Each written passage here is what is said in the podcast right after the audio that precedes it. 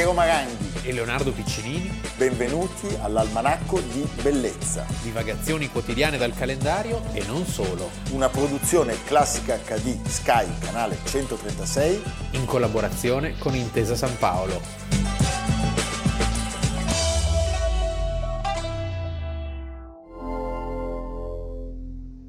Ma, Padre Santo, io sono uno scultore, non un pittore. Michelangelo, veramente tu esageri in questa tua nuova modestia. Non hai imparato l'arte dell'affresco nella bottega del ghirlandaio? Non dipingesti una sacra famiglia per un doni, banchiere Altro fiorentino? I una tuoi e cartoni altro- per il Palazzo dei Signori non furono giudicati più belli di quelli di Leonardo? Me li ordinò la signoria, non potevo E io sono il tuo pontefice. Rifiuti a me quello che non hai rifiutato ai banchieri o al Soderini di Firenze? Ma non sarà che hai paura? Dubiti forse della tua capacità di venirne a capo? Io non ho paura, santità, ma... Ma? Niente, Padre Santo. Benissimo. Almanacco di Bellezza 11 gennaio. Come si diceva dalla RAI di Via Asiago, come si potrebbe dire qua? Dagli studi dell'Almanacco Milano, di Almanacco. Bellezza avete visto il film di Carol Reed, Tormento e l'Estosi, Sì. interpretato da Charlton Heston. Ma non è Charlton Heston, non è Carol Reed, non, Non è, è Michelangelo, Michelangelo. Bensì il suo Verrocchio. Sì, perché? Perché anche lui supera il maestro come, come il Verrocchio e forse anche il ghirlandaio lancia i pennelli, questo non lo sappiamo. È un asse, Verrocchio, Ghirlandaio, Michelangelo. Beh, Mi stupendo. piace questa linea. Quando io parlo di queste cose con Leo sono contento. Oggi parliamo del ghirlandaio perché l'11 gennaio del 1494 il pittore Domenico Bigordi, Non Bagordi. non Bagordi, detto il ghirlandaio, Il ghirlandaio. muore a Firenze. Allora, del ghirlandaio mi piace dire una cosa, tasso di riconoscibilità elevatissimo. Sì. Quando la entrate- storia dell'arte lo tratta un po' con snobismo perché già Berenson era un po' così, Sì. quindi sai che la storia dell'arte vanno tutti dietro a uno. Vanno dietro a Comincia uno. uno, poi non c'è uno che guarda con occhi Certo. nuovi, dice però, guarda, Però- guarda, questo qua ti descrive la Firenze dell'epoca come nessun Di altro, come nessun altro ha mai fatto, Cioè, no? e sono tutti infastiditi da questo eccessivo ordine Sì, non è. Da poi, questi non c'è contorni. poi non c'è malinconia, non c'è tormento, Va non bene, c'è. esatto. È uno tranquillo, muore ricco, felice, ha Eh, un sacco di fratelli. figlio amici. dell'orafo Questo non si sa. però il nome ghirlandaio non deriva dal Vas- fatto Vasari dice delle robe che poi non hanno mai poi Vabbè, delle- nei documenti però si trova cuoiaio setaiolo ma non si che tipico fiorentino ma non c'è traccia dell'oro perché c'era questo mito del fatto che lui facesse queste ghirlande Sì. in argento il padre da cui appunto prese il nome il figlio il ghirlandaio la famiglia però ecco io non lo definirei un pittore minore No. assolutamente no no è un pittore che No, no, ha degli, ha degli elementi molto interessanti, è sicuramente, usando un termine un po' duro, ma è un artista di regime, sì nel senso che racconta è perfetto chi sono i potenti dell'epoca meglio di chiunque Meglio di altro. Tant'è che piaceva molto a, a Lorenzo Magnifico. Sì, Lorenzo Magnifico è un artista che anche sulla, eh,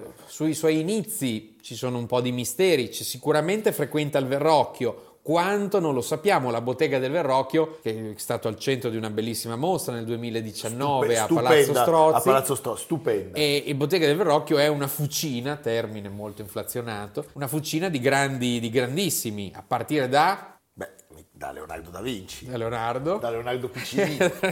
No. e, e poi Perugino, Perugino. poi un altro che è un misconosciuto ma geniale, Bartolomeo della Gatta. Ma certo. Bartolomeo della Gatta, Vicentino. no, sempre fi- fiorentino. Va bene. beh, Per i gatti, Magnagatti, quella cosa no, lì, Fiorentino, Fiorentino morto ad Arezzo. Sì, nella vita di Ghirlandaio c'è uno spartiacque, un momento decisivo che lo rende famosissimo, che va a lavorare a Roma. Quando va alla Cappella, Papa alla. Cappella Sistina. Lì il regista è Perugino, Perugino Botticelli, Ghirlandaio, Cosimo Rosselli. Quando gli viene chiesto a Lorenzo Magnifico chi ci mandi a lavorare, lui scarta Leonardo. Sisto IV il Perché Papa. era poco attendibile Beh, certo, Leonardo. beh, c'aveva mai ragione. poi ti Poi Leonardo a, Roma. Leonardo a Roma non ha battuto un chiodo. No. Non è come te. E manda, inve- sì, e manda, e manda tutti i suoi più intellettuali. Il Papa Botticelli. è Sisto IV. E lui realizza due scene della Cappella Sistina, la parte bassa, dove c'è la fascia con le scene del Nuovo La Testamento. vocazione degli apostoli. Beh, stupendo. Le E- storie di Cristo. Da allora la sua carriera ha uno, uno scatto in avanti enorme, piace alle famiglie fiorentine, è affidabile, come abbiamo detto, non è uno sperimentatore, non è un inquieto, ma è molto attento a un'altra cosa straordinaria nella storia dell'arte fiorentina. Nel 1483 arriva il trittico Portinari di Ugo van der Goes. I Portinari avevano una filiale nelle Fiandre, quindi avevano... Ce l'avevano anche a Milano. Sì, esatto. E quindi avevano gli artisti... E questa è, è l'arrivo di quest'opera con eh, i contadini, le facce scavate, le mani callose, ha un immediato riflesso nella decorazione della cappella Sassetti in Santa Trinita. Sassetti era molto amico di Lorenzo Magnifico. Il ghirlandaio realizza la decorazione, la pala d'altare di questa cappella, c'è delle scene meravigliose, c'è Sassetti, Lorenzo, il poliziano, ma solo l'immagine del poliziano che conduce i figli di Lorenzo che salgono le scale, è un'immagine bellissima, sullo sfondo c'è Piazza della Signoria. Poi Ghirlandaio è uno dei primi che utilizza gli abiti contemporanei, sì, fin da Roma. E poi è molto abile nel casting. La cappella Tornabuoni, parenti dei medici, quindi sempre l'elite di Firenze, lui la decora, la cappella Tornabuoni in eh, cappella absidale di Santa Maria Novella e ci inserisce tantissimi ritratti di fiorentini dell'epoca, illustri. Che, Quindi- che naturalmente erano contenti, un po' come noi all'almanacco cammei. quando diciamo salutiamo Sì. l'amico e quando diciamo eh, questa puntata è dedicata a Pino Bersani. Gav- Bersani, Pino, Pino Gavazzeni. Gavazzeni. Sono tutti sentimenti Sì, nostri veri, verissimi sinceri e disinteressati. e disinteressati. Mentre Ghirlandaio è un po' più furbo. Ghirlandaio più furbo e... eh, Infatti lui è Ghirlandaio, noi siamo noi. Adesso parliamoci chiaro. La signoria gli commissiona la sala dei gigli nel palazzo, palazzo Vecchio, poi sempre è un- bravissimo ritrattista, un suo ritratto famoso che è conservato al Louvre, il titolo al Louvre è Un vieillard e est un jeune garçon, è il vecchio col naso bitorzoluto e, E il giovane- il bambino. Siamo nel fanciullo. 1490, un quadro che venne acquistato da un grande antiquario Stefano Bardini alla Ah. fine dell'Ottocento. pensa. Morì di peste, Sì. morì ricco e venne sepolto in Santa Maria Novella. È un artista perfetto per raccontare il periodo di Lorenzo il Magnifico, cioè la seconda metà del 400. Come si chiamava l'Accademia degli Artisti? Il giardino di San Marco, Certo. sì, dove si forma il giovane Michelangelo. Michelangelo viene portato dal padre Ludovico Buonarroti, che era un nobile molto decaduto, proprio a bottega da ghirlandaio. Ghirlandaio aveva una bottega in cui lavoravano i fratelli eh, Benedetto, David, il cognato. Era una bottega molto attiva, cioè molti di questi cicli di affresco che si vedono sono condotti con numerosi aiuti. Meraviglioso. Sì. Quindi Leonardo, per eh, scoprire, riscoprire questo grande maestro, direi che Firenze è il luogo, Ah, perfetto, sì. Poi si trova anche in altri, in Poi altri è bello, dove. entri in Santa Trinita, nessuno ti chiede niente, non c'è un biglietto, non ci sono brutte persone che ti fermano, non c'è niente. Arrivi, entri, vai in fondo, metti un euro, si, si illumina e vedi questa, questa scena, questo racconto. Perfetto, ci sono quei bellissimi sarcofagi dei sassetti che sembrano... Sembra marmo nero del Belgio, ma non è marmo nero del Belgio, però sono proprio neoclassici nella loro perfezione, un ambiente bellissimo. Bellissimo, evviva, evviva il ghirlandaio Ghirlandaio. eh, e i suoi colori accesi. A fra poco.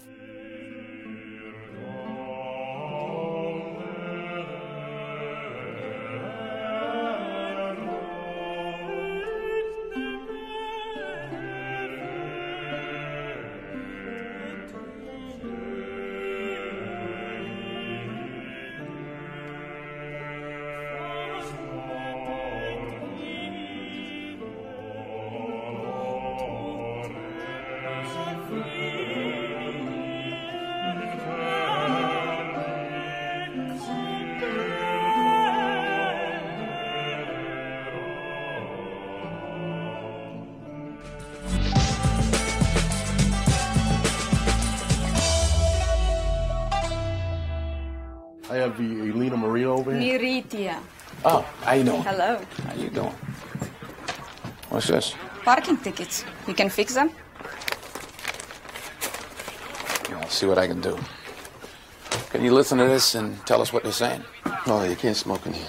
Abbiamo iniziato con un film eh, di spionaggio, un detective, eh, Denzel Washington, grandissimo attore. Tra l'altro mi sembra giusto ricordare, è scomparso pochi giorni fa, il grande Sidney Poitier. Che meraviglia. Che meraviglia. Che, bella persona. Che persona stupenda. Sì. eh? in, questo, in questo film lui... eh, Che come sappiamo è albanese, Denzel Washington. sì, molto albanese.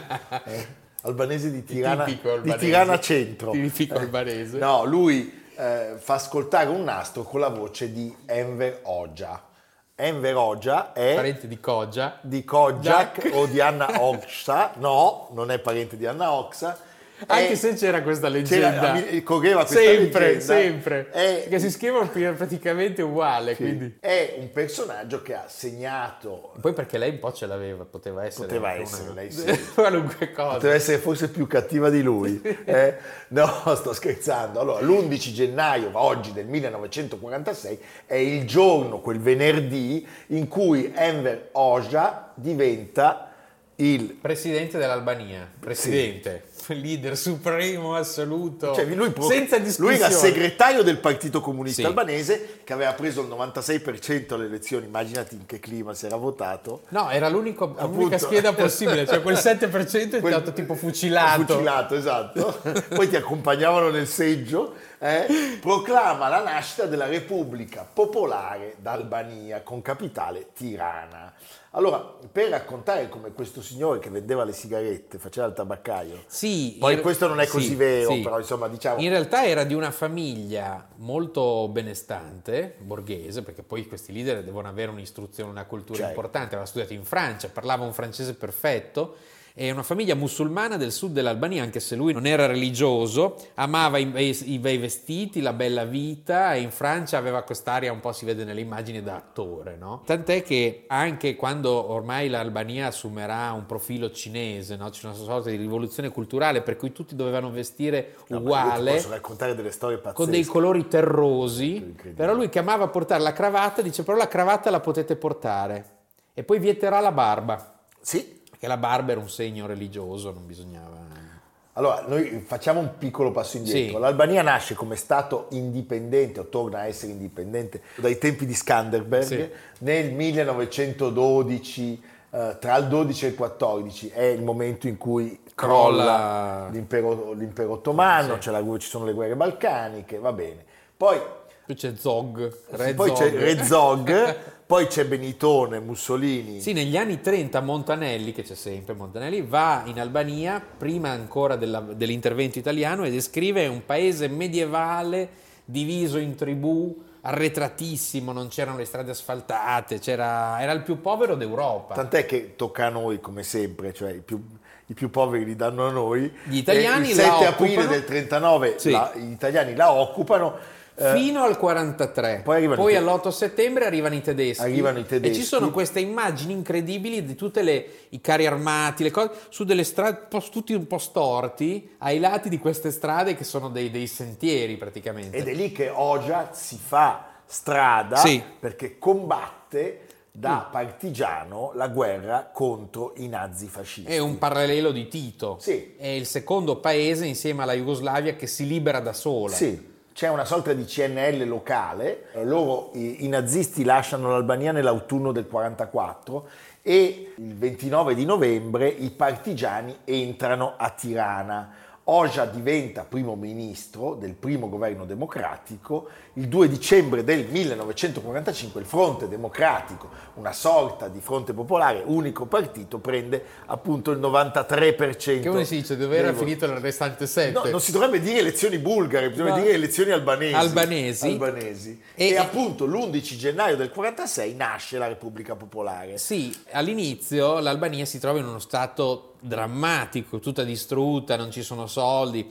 Allora, in un primo momento, eh, Oja accetta l'aiuto di Tito, che gli manda tecnici, gli manda personale amministrativo. Ma, eh, Tito Poi cosa succede? Che nel secondo 48, nel 48 lo vede un po' in- come ingombrante Tito, dice forse vuole, vuole costituirci in settima repubblica jugoslava.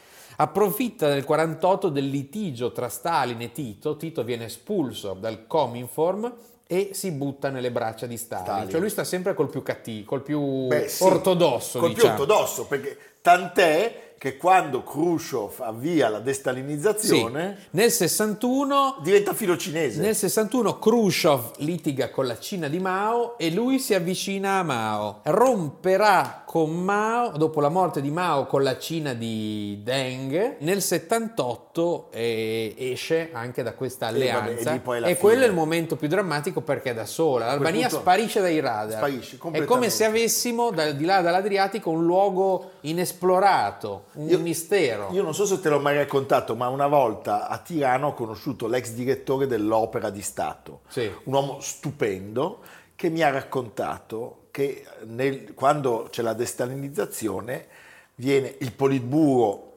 albanese dice non si può più eseguire musica che sia stata scritta dopo la morte del compagno Stalin e a un certo punto non si può più eseguire musica occidentale.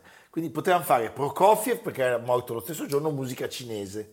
Dopo dieci anni di questo, dieci, Cioè, anni, Beethoven la posso- non facevano, riescono a fare una nonna di Beethoven Eh. e c'è un successo clamoroso. Eh beh. Immaginati questi cosa avevano ascoltato. Poverini. Con coraggio questo signore va al- davanti al Parlamento e dice io credo che sia venuto il momento di allestire una bohème, raccontando che sono dei proletari che vivono nelle soffitte, Eh, è vero, schiacciati dalla società borghese e riesce a ottenere il permesso. Il successo è un successo epocale. Forse anche in virtù dei boemi. Probabilmente ci sono anche i boemi, esattamente. L'anno dopo fa la traviata, sbaglia, viene arrestato No. e messo in prigione. Lui, poi questa cosa te la raccontava ridendo, perché aveva un'ironia pazzesca sulla pelle sua però. È l'unica cosa che ti può rimanere, un po' di ironia per non morire.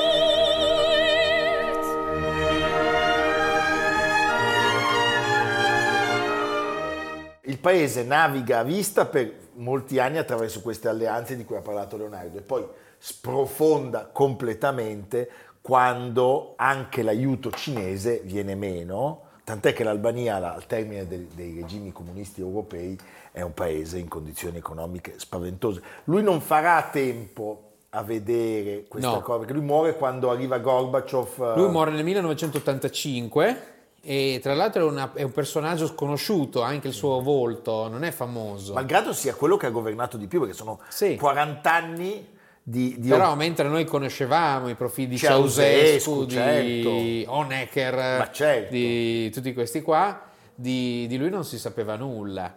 E nel marzo del 92 la- l'Albania chiude con il comunismo, vince le elezioni Sali Berisha, il famoso Sali Berisha, nel frattempo ci sono questi sbarchi, ti ricordi le immagini Ma delle navi, certo. le navi cariche, cariche di profughi, un'immagine tremenda, cioè non sapevano cosa fosse un bidet, pensa, cioè Però- venivano da una miseria incredibile. incredibile e poi soprattutto e poi dalla, dall'estirpazione sistematica Sì. del culto religioso. In Costituzione ce l'avevano questa cosa.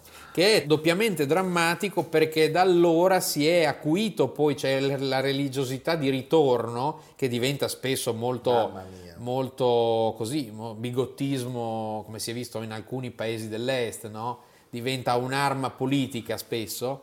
Eh, anche nei confronti del vicino Kosovo, cioè l'idea di una grande Albania, i rapporti con la Serbia, cioè sono tutti dei problemi che poi ri- rinascono quando non si sa più cosa appoggiarsi e quest'anno appunto sono 30 anni dalla fine del comunismo. Ricordiamo che in questo momento in Albania c'è a- al governo dal 2013 un tipo bizzarro, simpatico, Edi Rama, che sta facendo grandi cose a detta di tanti per l'Albania, però è un paese che... Un'eredità pazzesca. Sì. Voi pensate che in Albania lui, per attrezzarsi per Sì. questa fantomatica guerra del popolo, dal 68, fa costruire 175.000 bunker. Sì. Più o Beh, meno... l'edilizia era Sì, eh, gra- però nel bunker non è che ci vivi, eh. cioè circa 6 per chilometro quadrato. E ancora adesso è piena di- pieno. Il più famoso è il suo. tutti storti, sono tutti Sì, storti, un il po'. più famoso è il suo, Sì. dove stava lui. Lui a un certo punto si rinchiude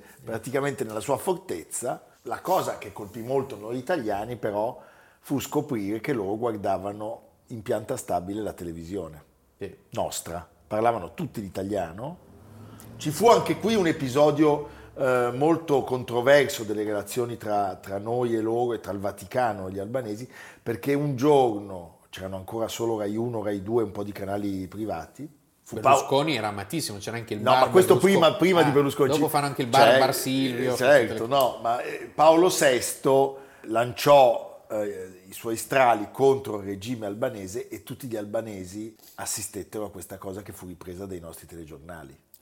Per cui da lì incominciò a esserci un po' di censura, cioè c'erano delle leggere differite per evitare, oppure c'era uno col manopolone che ogni volta che vedeva arrivare l'omino bianco toglieva la linea perché era pericoloso. Sta di fatto che l'Albania è piena di questi bunker, alcuni di quali vengono usati per, eh, per i formaggi. Sì. per stagionatura, per i vini, per, eh, alcuni sono in vendita, se se ti interessa un piccolo bunker in Albania, può essere un investimento... Tipo La le- vedono in Albania classica? No, sì, Ecco. secondo me sì. Allora salutiamo i, Salutiamo i numerosi i telespettatori, numerosi telespettatori albanesi. albanesi. Ecco, un altro nome di quegli anni terribili, se tutti sappiamo cosa sia stata la Stasi, è giusto ricordare ancora più sinistro il, Il nome. La Sigurimi.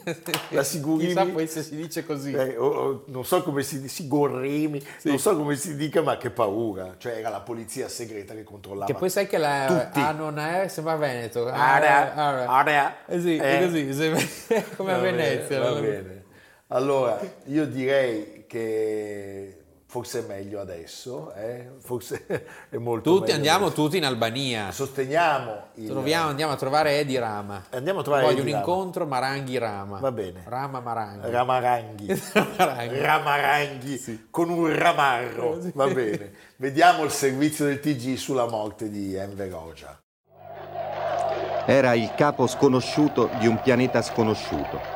Nessun giornalista occidentale può vantarsi di averlo intervistato o avvicinato, come nessuno può vantarsi di conoscere a fondo l'Albania.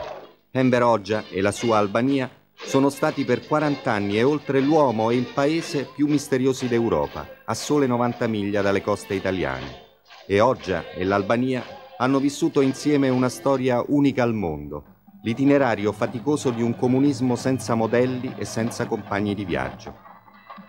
Enver Hoxha prese per mano nel 1944 un popolo stremato dalla guerra e non lo ha più lasciato. Una mano di ferro all'interno e all'esterno che ha condotto l'Albania da un regime semifeudale a un dignitoso stato preindustriale. Leonardo, le puntate si possono ascoltare Spotify, Google Podcast, Apple Podcast e Almanacco di Bellezza Sì. naturalmente e il libro, il libro Il, il libro, Il che è libro. secondo solo la Bibbia, Eh, che il, libro. no, il libro tutto attaccato, Sì. va bene. Leonardo, dove ci porti? Sempre Firenze, ma per una cosa completamente diversa, una mostra che sta avendo un successo pazzesco di un artista controverso, famosissimo, di cui tutti parlano, Jeff Koons. Sia che lo amiate, sia che lo odiate, sia che lo adoriate, sia che lo dispreziate, andatela a vedere. Andiate. È la, mostra più vis- è la mostra più visitata dell'anno a Palazzo Strozzi. Dal nostro a marzo amico- Arturo Galansino. A marzo Donatello. Da Jeff Koons a Donatello. Che capisci, qui è capace di tutto Galansino. Galassino è... Io ho quasi paura. Eh, che prima o poi uno di noi due viene fatto fuori e arriva Galansino, si prende anche la tv. E ci mummifica dentro Sì, Palazzo no, Strozzi. noi stiamo fermi Palazzo Strozzi, Strozzi, opera così. di Galansino. Così. Eh, va bene. Mastro Leonardo è... E compagno Piero. E, e compare, Piero. compare, compare, Oggi beh. con, con l'Albania compagno Compare. non va bene. Ci vediamo domani e viva! domani. Almanacco di bellezza a cura di Piero Maranghi e Leonardo Piccini. Con Lucia Simioni, Samantha Chiodini, Silvia Corbetta, Jacopo Ghilardotti, Paolo Faroni, Stefano Puppini. Realizzato da Amerigo Daveri, Domenico Catano, Luigi Consolandi, Simone Manganello, Valentino Puppini. una produzione classica HD, Sky canale 136 in collaborazione con Intesa San Paolo.